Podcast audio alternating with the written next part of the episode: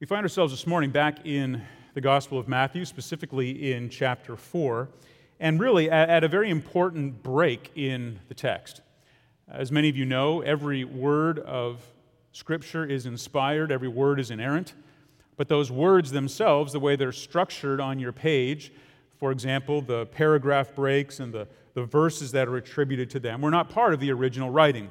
In fact, that was something that was developed about the time of the Reformation when it was possible for people to have their own copies of God's Word. And so, as preaching was the focus again, and as people began to have the opportunity to own Bibles, uh, you had to have a way to help people find out where you were in the Bible. And so, editors would put numbers and chapters, and they would divide it up that way. Well, the uh, editor who made the decision to put chapter 4 into this particular format with verse 11 and verse 12 right after each other, uh, uh, clearly failed to, to communicate to us just how much time elapsed between those two verses. In fact, um, likely over a year, if you look at the other Gospels. Uh, quite a bit has happened between the end of chapter uh, 4, verse 11, where the angels are ministering to Jesus after his temptation in the wilderness, and chapter 4, verse 12, it is during that time that John the Baptist's ministry begins to come to an end.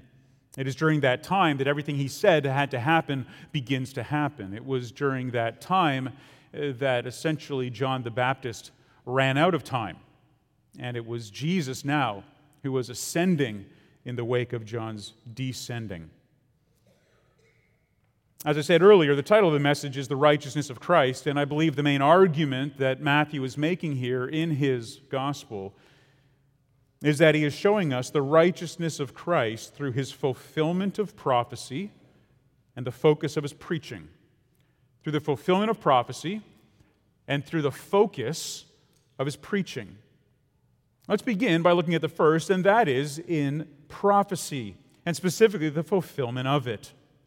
Verse 12 of chapter 4 begins Now, when he heard that John had been arrested, he withdrew into Galilee. I just notice right off that there are two things in particular that happened to Jesus here. Number one, notice that he heard, and second, that he withdrew. Jesus, in his incarnation, uh, the second person of the Trinity, here as the incarnate Son of God, the Son of Man, somebody in a body like yours and mine with the limitations that we have, he had to be told something. Well, it is true that in his divinity, in his divine nature, second person of the Trinity, he was, of course, omniscient. He knew everything, and, and yet in the incarnation, that human flesh that he took on, being truly man, he was informed of this. And what he heard was that John the Baptist had been arrested. And as a result of hearing this, it says, he withdrew. That's a word that is translated elsewhere to communicate the idea of taking refuge somewhere, of seeking refuge in the face of danger. There was a clear connection here between the arrest of John and the decision of Jesus. In fact, this is similar, remember, to when Joseph and Mary are warned about what the king is going to do, and so they flee from where they are and they go to Egypt. It's hard to believe that the Son of God would have to run away from human authorities. But yet, that's exactly what God allows for. That's exactly what God designs. And that is to show that in all of this, He is actually fulfilling prophecy. When Mary and Joseph withdrew to Egypt, you remember that later they came out, and it was in fulfillment of the prophecy that said, Out of Egypt I have called my son. And as we'll see here in the rest of the gospel, when Jesus moves, when he goes from one location to another, the author of the gospel uses that as an opportunity to let us know that the very hinges of redemptive history are also turning. That when the incarnate Son of God goes from one place to another, it is to introduce some new element of redemptive history as it is being revealed to us. The story continues place to place. This is essentially the beginning of the next chapter in the life of Christ. It is the end of one ministry and the beginning of another. It is the increasing that came because of the decreasing of John the Baptist.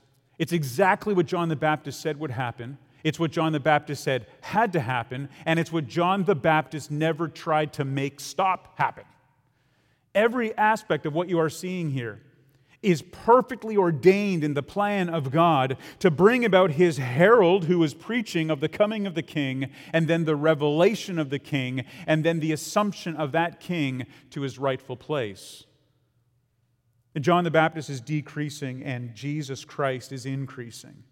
Why is John the Baptist decreasing? Well, very simply put, it's because Herod wanted to kill John because John was the kind of person who didn't fear man. John was the kind of person who spoke boldly and truthfully, even if it meant that the people who were in power were offended by the message. And so, what John did was he would consistently preach against Herod, against his incestuous relationship, against his wickedness and his rejection of God's law, against his abuse of power and the fact that he was not submitting himself to the real king of Israel.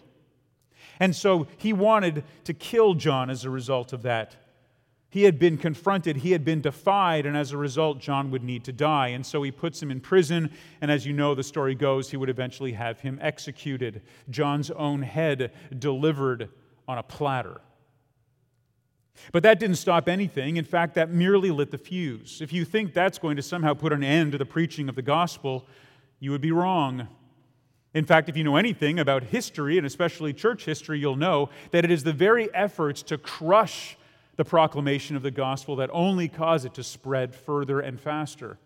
It was the very persecution that came into Jerusalem that caused those who were there in the city as Christians during the time of Pentecost, the many thousand that have come to faith in Christ, to then scatter all over the Roman Empire, which therefore began to bring the gospel from Judea to Samaria and all the way to the ends of the earth. It was the effort to destroy the proclamation of the gospel that propagated it, spread.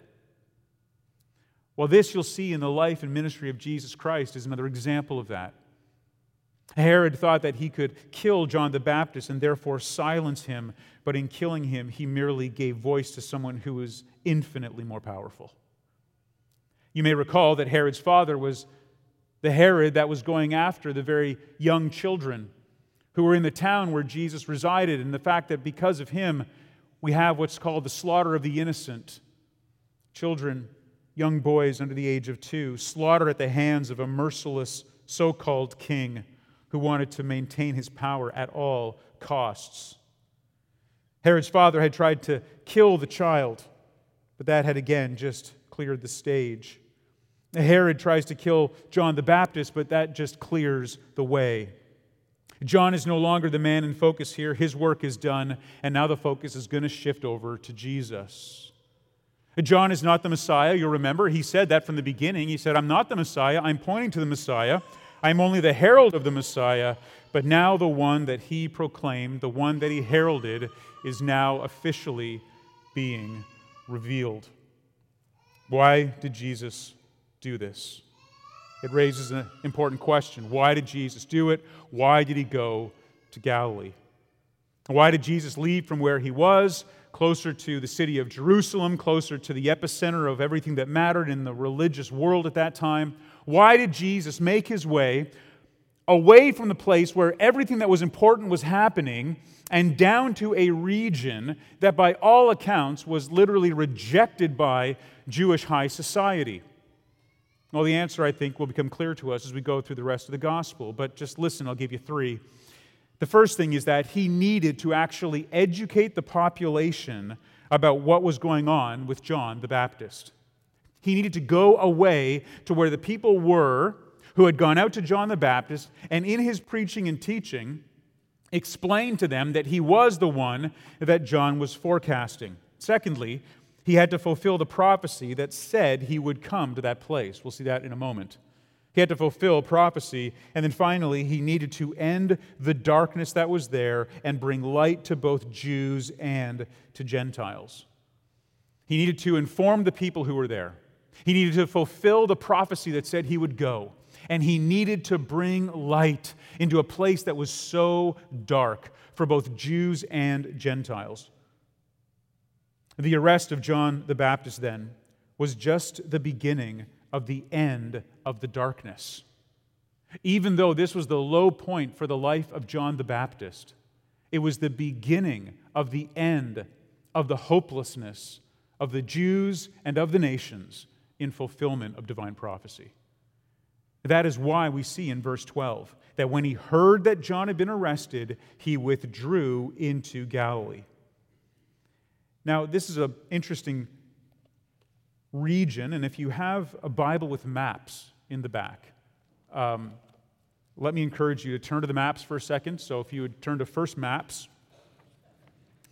Uh, the maps that I use for this, so I get my, my bearings, at least in, in my Bible here, would be any map that would show me the 12 tribes of Israel. So if you have one of those, you can see the 12 tribes of Israel. And uh, this would have been as they were divided up, remember, after the conquest. Down all the way into the south, you've got Simeon. North of that, you've got Judah. It's in the land of Judah that you had Jerusalem. Right above that is Benjamin. Above that, Ephraim. And as we traverse on the west side of the Jordan River, Uh, we move into the west side of Manasseh, up into Issachar. And then you'll notice just off to the right, at about 2 o'clock, a place called the Sea of Galilee. Now, that Sea of Galilee is the region to which Jesus went. And just west of the Sea of Galilee, you should see the name of two tribes of Israel Naphtali and Zebulun. They're going to come into play right now. Naphtali and Zebulun. That's the region, that's where Jesus is, that's who we're being informed about right now. Back to verse 13 of Matthew chapter 4. And leaving Nazareth, he went and lived in Capernaum by the sea in the territory of Zebulun and Naphtali. Now, before we read about the fulfillment of prophecy here, he's just making a statement. He is giving you a geographical relocation. Jesus moved from here and he went to here. But you might this afternoon, out of curiosity, turn on your computer and pull up some page on Google Maps uh, or some world atlas and you would zoom in on the area here and you would look at it and you would be hard pressed to find any cities of note. You would be hard pressed to find much of anything. In fact, it would just seem like a desert, it would seem like an unpopulated space. And there would be the occasional vineyard and, and maybe some farmland and a few rows of crops, but there doesn't seem to be much of anything there at all.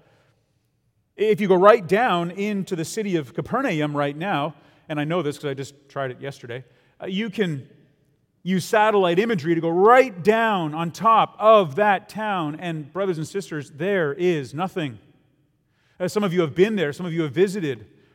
Uh, there's an old monastery, there's the rebuilt ruins of a second or third century synagogue. There's also a place believed to be a, a home that was an early church. But, but in terms of a population, in terms of people regularly living there, uh, there's almost nothing. And it's one of the most amazing things to me about the land of Israel. I mean, it's a place that, that has so much historical significance, so much meaning. There's so many of these places we read about in the scriptures. And yet, for some reason, in God's providence, they remain to this very day neglected. I mean, you can't find a nice piece of lakefront property anywhere that hasn't been built up with summer homes. You can't find a nice piece of property almost anywhere that is fertile that hasn't already been, been built up and used for farming. And then, as the expansion of the suburbs gets closer and closer, those farmers sell the land and developers buy it. And next thing you know, you've got cities. There's no skyline around the lake, there's no um, expensive condominium structures around the Sea of Galilee. It's called a sea, it's really just a big lake.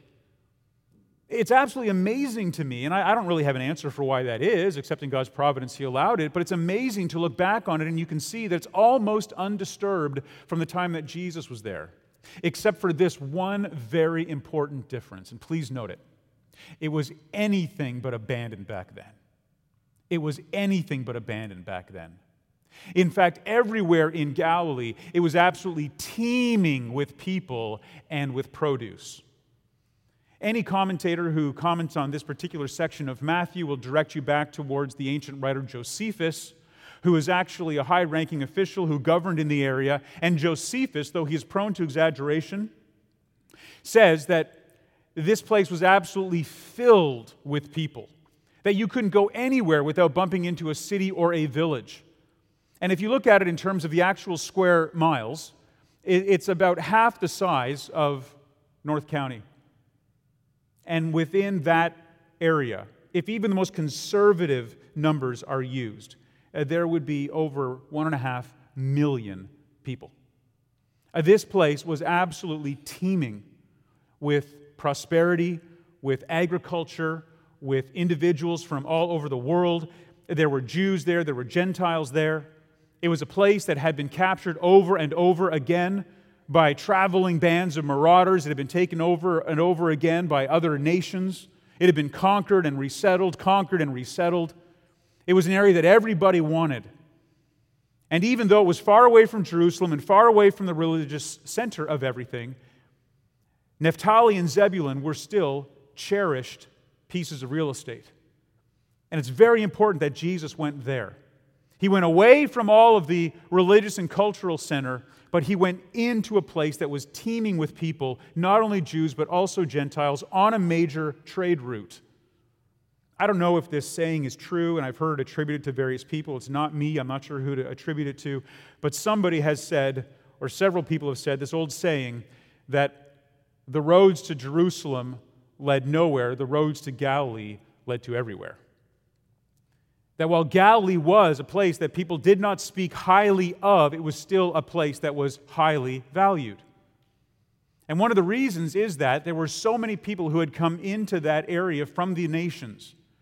And therefore, it was a place that was filled with commerce. It was a place that was filled with opportunities for people like Matthew, who wrote this gospel, to set up his tax franchise and tax people as they came in and out of that region. That's one of the ways they made their money. So, with all that to just sort of um, maybe, maybe fill in our understanding of what's being said here about the geography, let's look back at the verse. He leaves Nazareth, which everyone agreed was a nowhere town, both now and then, and he goes and lives by the sea in Capernaum. It was a commercial center, it was at the center of a very important trade route. But more importantly, these tribal names that are mentioned, Zebulun and Naphtali, mean that this would prove to be the fulfillment of divine prophecy. Even this movement of Jesus was fulfilling divine prophecy. We'll see this in verse 14 through 16. Take a look. So that, the reason he did this, the so that, the purpose clause, why did he move over to this area? So that what was spoken of by the prophet Isaiah might be fulfilled namely that, and he's quoting Isaiah now, the land of Zebulun and the land of Naphtali, the way of the sea beyond the Jordan, Galilee of the Gentiles. The people dwelling in darkness have seen a great light, and for those dwelling in the region in the shadow of death, on them a light has dawned. What an amazing prophecy. Allow us just to go back and march through it. Some things to note here. Number one, this was a fulfillment of a specific prophecy in Isaiah. The author, Matthew, tells us precisely where it comes. He is not just quoting scripture randomly. The people who read this would have known about the prophet Isaiah. They would have known that scroll, one of the very scrolls that Jesus himself read from when he was teaching in the synagogue. And they knew this particular prophet and they knew what he had said. And if you remember from our previous studies, this is Matthew telling us that the ultimate fulfillment of those prophecies is found here. Matthew has the ability to go back into the Old Testament text and to pull that out and not just say these events are similar to that because they involve the same towns. And he's not just saying that, well, because I'm an apostle and I'm inspired by the Holy Spirit, I can say this, even though it's not really true. He is actually saying it is fully true that what was prophesied back then is being fulfilled here. This is the fulfillment of what Isaiah was ultimately saying. And the specifics of the fulfillment are that the land of Zebulun, the land of Naphtali, the way by the sea. You see, even back then it was well known. It had a way, it had a road that people would come in and out from that area by Galilee. It was along the way. It was a free way, you might say. It was a common way. And so, because of that, people knew exactly where Jesus was going. But because of that, it was also called the place beyond the Jordan, so that it's clear. This was in the specific land of Canaan, but it was called down here, and this is not a term to embellish or to complement it. It was called Galilee of the what? Of the Gentiles. You see, the Jews didn't call anything something of the Gentiles to elevate its importance. In fact, as you know, they view the Gentiles as unclean, they view the Gentiles as dogs. Why were there Gentiles in this area in the first place? There were Gentiles here because, please note it, Zebulun and Naphtali, the, the two uh, Israelite tribes, failed to do what God told them to do in Joshua, and that is to run out all these foreigners. And they were told then that they were supposed to take the land and they were supposed to expel all of the Gentiles, but they didn't do that. They allowed some of them to remain, and because they remained, they would then intermarry with the Jews that were there. They created this half breed of people that was detested by the pure blooded Jews, but they also became a safe haven simply for Gentiles, whom the Jews did not believe at that time were entitled to receive the promises of Yahweh, their covenant God. It is Gentile territory that Jesus went. And Jesus didn't just find himself in Gentile territory, Jesus went specifically to Gentile territory. And the reason is this verse 16 the people dwelling in darkness have seen a great light.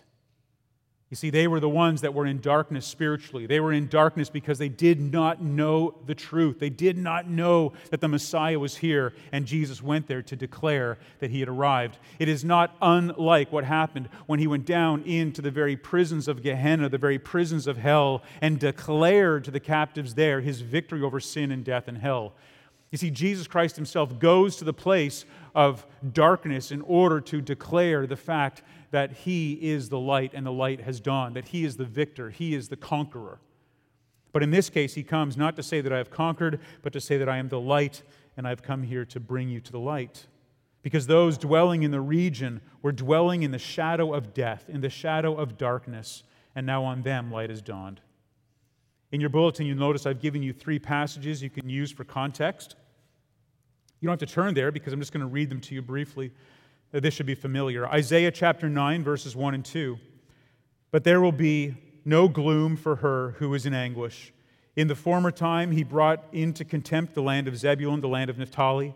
But in the later time, he has made glorious the way of the sea and the land beyond the Jordan, Galilee of the nations.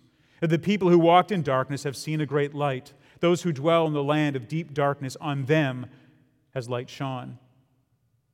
Isaiah 42, 6 and 7 says something very similar. This is Yahweh Himself saying that He has called out to them, specifically to the prison of those who sit in darkness, to those who sit in the dungeon. Isaiah 60, verses 1 to 3.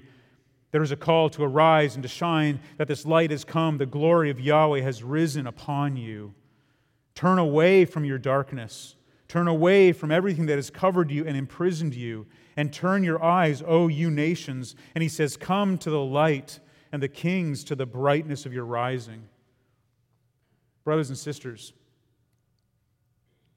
evangelism is the consistent declaration that light has shone and that people entrapped in the prison and dungeons, and dungeons of darkness can come to the one who will give them light and life.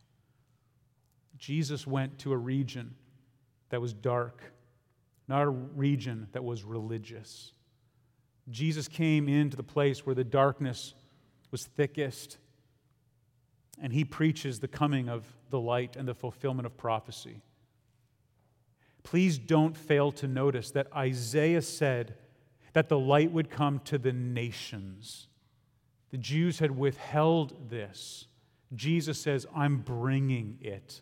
Oh, yes to the Jews. Oh, yes to the nation of Israel. Yes to his people. Yes to his brothers. But not only to them, also to the Gentiles. And isn't it wonderful that he did? Because were that gospel message not brought to the Gentiles, I would venture to say almost none of us would be here today. Why this area? Because it had been decimated over and over. It had been replaced by Gentiles over and over.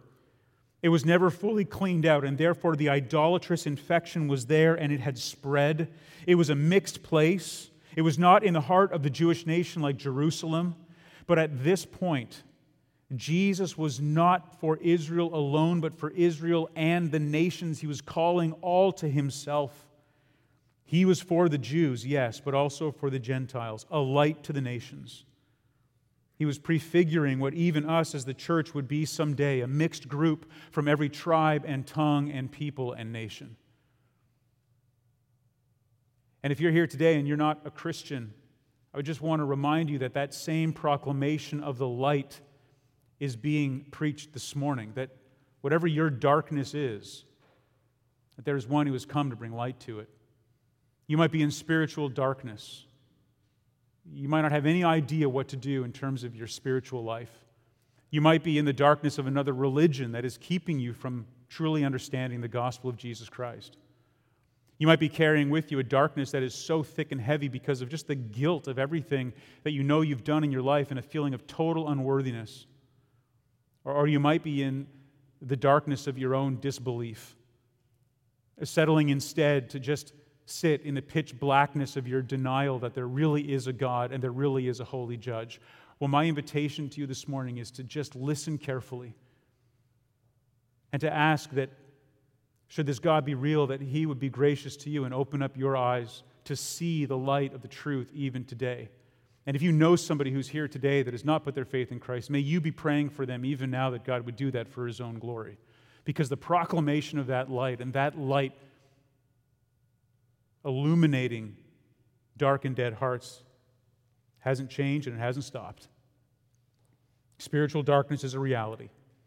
And there might be some that are even sitting here today who have been in absolute darkness, even though you live in a city that I'm told has 268 sunny days a year. Now, I don't know. I don't think that's been the case lately. But it's amazing how, even in a very sunny place like Southern California, there are so many people walking around in absolute darkness. Evangelism, brothers and sisters, is simply this it's the bringing of the light of the gospel to the darkness of the world. You can't force people to change, but you can simply draw them to the light if God gives them the eyes to see it. John the Baptist declared that. He declared the arrival of the light. Jesus preached the arrival of the light. And by God's grace, I'm here today to proclaim the dawning of that light to you, and it's going to continue to be preached until the Lord returns. Every effort to stamp it out, every effort to cause it to go out under the, the bushels and the coverings of whatever the world tries to do to snuff it out has failed and it has simply spread. Yes, in fulfillment of prophecy. Yes to the Jews and to the Gentiles, and now by God's grace to the very ends of the earth. So, the first way in which we see that Jesus Christ Himself, the very righteousness of Christ, is being displayed to us in His ministry is through the fulfillment of prophecy. And then, number two, Let's look at this simply in the focus of his preaching. In the focus of his preaching. This is the start of the preaching ministry. Now, if you have a Bible open in front of you, and if you're the type of person who makes marks in your Bible, I would recommend that you circle verse 17, because verse 17 begins with a statement that is going to be very important for the rest of the Gospel of Matthew. It begins with these simple words from that time. And the other place where this is used is over in Matthew 16, verse 21. And if you look over there, Matthew 16, verse 21, you see the words from that time. So, from that time in Matthew chapter 4, Jesus begins his ministry in Galilee. And then from that time in Matthew 16, 21, Jesus turns his attention to Jerusalem in the final year of his ministry and ultimately his march to the cross. So, that phrase, from that time, are two very important markers in the Gospel of Matthew. For the next several months, we're going to be in that first section. From that time, he goes from Jerusalem and Nazareth down to Galilee, down to this Gentile infested region that was well known, very productive, very profitable, filled with people coming and going in order that he might explain to everybody that the one John preached of has finally come, and he would bring light to the Gentiles, and he would fulfill prophecy over and over and over again by doing things like healing diseases, casting out demons, and bringing a message of hope. Well, it says here that from that time, Jesus began to preach. Now, it's important to remember John is in jail, but Jesus was free. John was silenced but Jesus breaks forth in preaching. That from that time, the preaching of ministry of Jesus begins in Galilee, and he picks right up where John left off. And in that way, it's very similar. He spoke the same word, and he spoke with the same authority. Herod, you'll recall, had foolishly found out that you cannot silence the truth of God.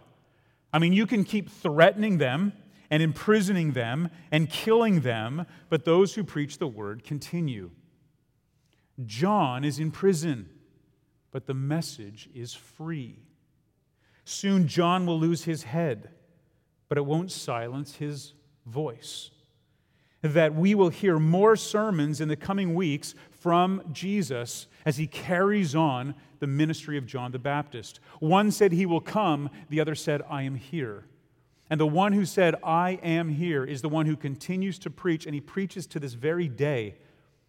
In fact, his words are coming through in my words when he says, I am here. I have arrived. The king is here. He will apply the gospel to us with good instructions on how to live for his glory. If you're a Christian today, that's what he does. He preaches to you the good word from God, his holy and good law, that one might obey out of gratitude to God and the power of the Holy Spirit to live for his glory. He's going to reveal through parables the truth of the kingdom to those who belong to him, those who have ears to hear, those who have eyes to see. But he's also going to use parables, those same parables, to hide that truth from others as an ongoing judgment, exposing their darkness and hard heartedness. You see, he is going to be preaching a gospel and in so doing, he is going to be at war from this moment on with the self righteous religion of the Pharisees. He will be at war with both paganism and religion. He will be at war with both wickedness and self righteousness. He will be at war with both those who have never heard the truth and those who have distorted the truth. The preaching ministry of Jesus is going to be what occupies our attention for most of the next few months. As I said to you earlier in a few sermons ago, we're actually going to be looking at the very sermons of Jesus, the very words of our Lord as he spoke to them to assembled, gathered crowds. I truly can't think of anything more intimidating than having to stand up here before you and declare to you the Word of God as the very words of Jesus in the sermons that he preached. I mean, how could I improve upon that? How, how could I possibly embellish that or bring further clarity to it? But just allowing the words themselves to, to come to us is going to be a blessing. Hopefully, that as we go through them, we'll be able to understand them in context, maybe a little bit more clearly, and then apply them as best we can to our own lives. But they will stand alone. Jesus was a preacher. And there's a difference in some ways between preaching and teaching. Preaching is when you declare something, you herald something, you state something, you announce something. Now, preaching is very one way, uh, similar to what goes on right now up here. I mean, it's very one way, it's not exactly interactive. Uh, you're not exactly interrupting me by raising your hand and asking questions. And I appreciate that. Thank you. Let's keep that practice going. Proclaiming is something that you simply do, and you, and you proclaim that word, and you teach it, and you, you try to say it as clearly as you can. But you really rest upon the power of the Spirit to take that then into to open up the eyes of the blind and unstop the ears of the deaf and to encourage the hearts of those who have already believed. Teaching is when you are more interactive, you reason with people, you explain the scriptures. There's questions and there's answers. Jesus will do both, but do not lose sight of the fact that Jesus came primarily as a preacher, a herald of truth. And I know that because we now get to look at the very first words recorded in this gospel that he spoke. Haven't you been waiting for this? If you have like a red letter Bible, we finally get to some red letters. Everything in the Word of God is equally inspired, okay? Don't think the red letter section is more special. It's all inspired. But if you began with this study back at the beginning of Matthew, I hope you were anticipating the day when we finally got to hear from Jesus. What is he going to say when he comes on the scene? Well, the wait is over, and here we are. And notice what Matthew chooses to write in his account as the very first words of Jesus. Jesus, the Son of God, Jesus, the one anointed as the one on whom God is well pleased, the one fulfilling all righteousness, the one who steps up on the stage because John the Baptist is no longer preaching, the one who now finally opens his mouth and, as it were, declares for all of us the very first words that are going to begin the ministry that will fill the rest of the pages of Matthew. This is what the author chose to put down here. Jesus came saying, Repent, for the kingdom of heaven is at hand. One sentence. Repent, for the kingdom of heaven is at hand. There are two parts to this sentence. The first part is the word repent, the second part is the kingdom of heaven is at hand. Let's begin to look at the meaning of this very short first sermon. It basically sums everything up. Look at the word repent. Repent is the word that many of you are familiar with. You've used it, no doubt, on a regular basis. It means to turn. Some people use it as a way of communicating that they're sorry for something or that they regret something. But true repentance is not merely feeling sorry. True repentance is not even acknowledging when you're genuinely sorry. True repentance was a turning. It was a word that was used to describe what happens when somebody's mind is going one direction and they're fixated on it, and then they turn it the opposite direction. That's what it means to change, to turn. It's the first word that Matthew gives us from the lips of the Lord Jesus. It's the first step, you would say, in submitting to the king and turning from other rulers. Remember, Jesus came and presented himself as the king. And he said that in order for you to follow me as king, in order for you to be a servant in my kingdom, you must turn away from all the other kingdoms, all the other kings, all the other gods. To repent is to turn, and it's to turn from Satan, to turn from the prince of the power of the age, and to turn to Christ. The good news, friends, is that this is not only a statement, but it's also an offer. It's not only a statement, but it's also an offer. Do you hear it today? Do you hear the actual words and how they're applicable today? Friend, if you're not a Christian today, this is a, a declaration for you. This is a declaration for you to, to turn, to turn from everything you're putting your confidence in right now to make you right before a holy God and turn instead to the one who came to clothe you with his righteousness so that you can be right before a holy God. Everything you're looking to to absolve your guilty conscience of the sins that you know you've committed and turn to the one who takes all of those sins on himself and pays for them in full, past, present, and future, and therefore wipes away the debt that you owe so that he not only pays everything that you owe, but accomplishes everything you couldn't do. He pays your debt and he does your work. It's a call to you today. And you might say, well, that's okay. I'm already a Christian, praise God. And I would agree, praise God. But you know, this is for you too. And so we all are constantly being reminded to repent and remind ourselves that as those who are citizens of the kingdom of heaven, that that is where we ought to have our minds. That is where we ought to have our focus. It's not like you repent once and then you stop repenting. You stop confessing your sin. You stop acknowledging your guilt. In fact, the way I've often thought about it is that the older you get and the more mature you come in Christ, in Christ, and the more fruitful you become, uh, you end up sinning less and repenting more. You end up seeing more and more areas of your life that are clearly sinful, more and more things that your conscience never bothered you about before. And as you mature in your understanding of the true essence of what God calls you to in terms of personal holiness, the more broken you are over your constant sin, your constant failure.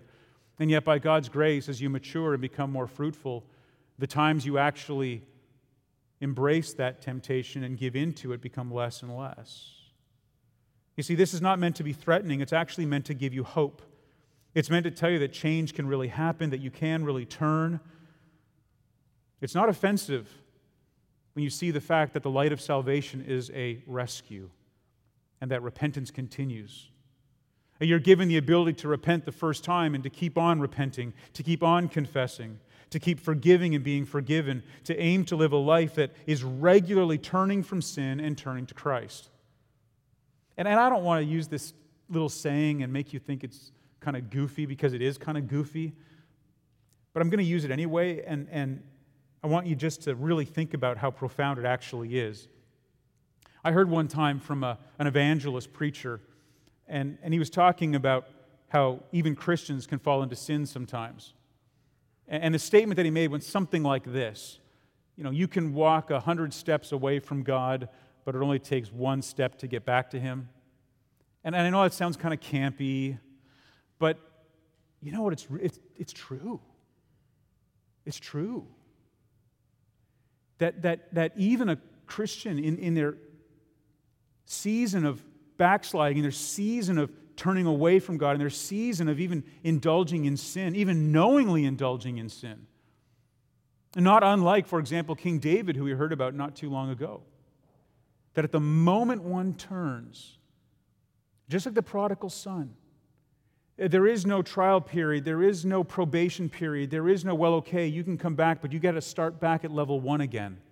It's an immediate reception back into the open arms of the Father who loves you and, and lavishes his, his grace and his forgiveness upon you. There's so much to be said about repentance that we're actually going to spend an entire week next week on a topical message specifically on repentance. What is it, and how does it apply to both the unbeliever and the believer? But for now, let's remember that even as Christians, we need to be asked Shall we continue on in sin that grace may abound? May it never be. Shall we talk for a moment about sin? Shall we admit for a moment that we are sinners and continue to sin? We have good news, brothers and sisters, that the one who calls us to repent can also forgive. I thought about this earlier this week. It's one thing if all he did was call us to repent. I mean, that alone would be merciful. But imagine the fact that he calls us not only to repent, but calls us to himself as the one who then can forgive. You see, it's not just, oh, have a broken heart of repentance. It's have a broken heart of repentance and come to me as the one who forgives, the one who can help you lay your burdens down, the one who can give you rest. That is good news. That is good news. More on that next week. But let's wrap up with this next part of his message, and that is the kingdom of heaven is at hand. The kingdom of heaven is at hand. If you were to do a, a word search for the word kingdom or kingdom of heaven, you'll notice that it happens dozens of times in the book of Matthew. In fact, the word kingdom is used to describe a kingdom of man, the kingdom of Satan, and the kingdom of God. Uh, the word kingdom is used to describe how a house cannot be divided against itself. The word kingdom is used of the things that are going to happen in your life right now as being part of the kingdom of God and under submission to the king, and also events that will happen in the future when the kingdom of God comes. The kingdom of God is a vast topic that will take many weeks to unpack. But for this week, let's just allow ourselves to introduce it. I'm going to do that by simply saying this. Number one, a kingdom has a king. You can't have a kingdom without a king. And the king, as you know, is King Jesus. King Jesus has come. He has been anointed. He has been identified. This is my beloved Son, in whom I am well pleased. A kingdom implies a king, and if you have a king, it implies a rule. It implies authority and majesty. It implies that he is the king and you are not. It implies that he has the right to rule and to reign. If you tell somebody they have their own little kingdom, that's what you mean, don't you? They have their own little area in which they seem to exercise sovereign rule. But what we're going to see here is that when Christ talks about his rule, his rule is over everything. He has been given rule over everything. You can look at the rest of the book this week and you can see just how often the word appears. You've got a kingdom of light and a kingdom of darkness. You've got a kingdom of man and a kingdom of God. You've got a kingdom now and a kingdom to come. You have got a kingdom that is being destroyed and a kingdom that is being built up. If you tell somebody that they need to submit to the king, you're telling them they need to become part of his kingdom. And these kingdoms delegate power to those who minister in the name of that kingdom. And everybody who comes preaching the gospel ministers in the name of the great king, not to turn attention to yourself, but to turn attention to him. That is what John the Baptist did. That's what Jesus came to do. And you'll notice here at the last part, it is at hand. What does it mean?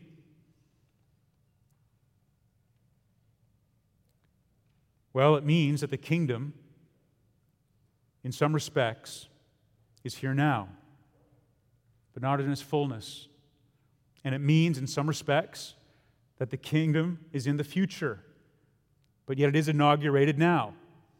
There's a thing, a, a, a, thing that we can say regarding the kingdom, which is that it has been inaugurated, but it has not yet been consummated. We'll see in the discussion about the kingdom throughout the book of Matthew that there are certainly elements that are at work right now, and there are things that are yet to come. There are descriptions that are present, and there are descriptions that are future. The reality is that if you read Matthew, you won't see just one or just the other. You will see both, and they are working together in tandem. Uh, there are certain aspects now, and there are aspects in the future, and we're going to go into that in more detail as the Gospel of Matthew unfolds. Rather than sort of scan through the whole book of Matthew or give you a theological treatise on this, I think what we will do is simply allow it to come up as it does in the text and describe it every place we see it. It's going to be unpacked in the rest of Matthew. The King, the Anointed One, the one that has all rule and authority has been given to, but yet awaits the final glorious coronation when all of those things are finally displayed as being under his feet and all of his enemies permanently vanquished. But, brothers and sisters, this is where it all begins. This is the section that kicks off the ministry of the King. Repent, he says, for the kingdom of heaven is at hand. And may God be pleased to reveal that truth to every person here for his glory and for your eternal good. Amen. Father, thank you for the revelation of your word in the Gospel of Matthew and for this glorious truth. We are so frail and so incapable of bearing up under the weight of what is being dropped upon us in these simple words. So strengthen us by the power of your Spirit. Give us minds to comprehend, hearts to believe, a will to obey. I appeal to you by the mercy of Christ that if there be any today that you have set your electing love upon that would turn in repentance and faith, that today would be the day of salvation. And I pray for those who have already put their faith in Christ, that today would be a comforting day where they see that the ongoing confession and repentance that marks the life of a believer is not something that makes us right with you, but it is something that acknowledges that we will never be perfectly righteous until you return and until the resurrection when we can finally, in glorified bodies, love you with our heart, soul, mind, and strength, and love our neighbors as ourselves. In the meantime, by the power of the Holy Spirit, give us a will to do that as you graciously allow us to, though imperfectly. For it's in your name we pray. And all God's people said, Amen.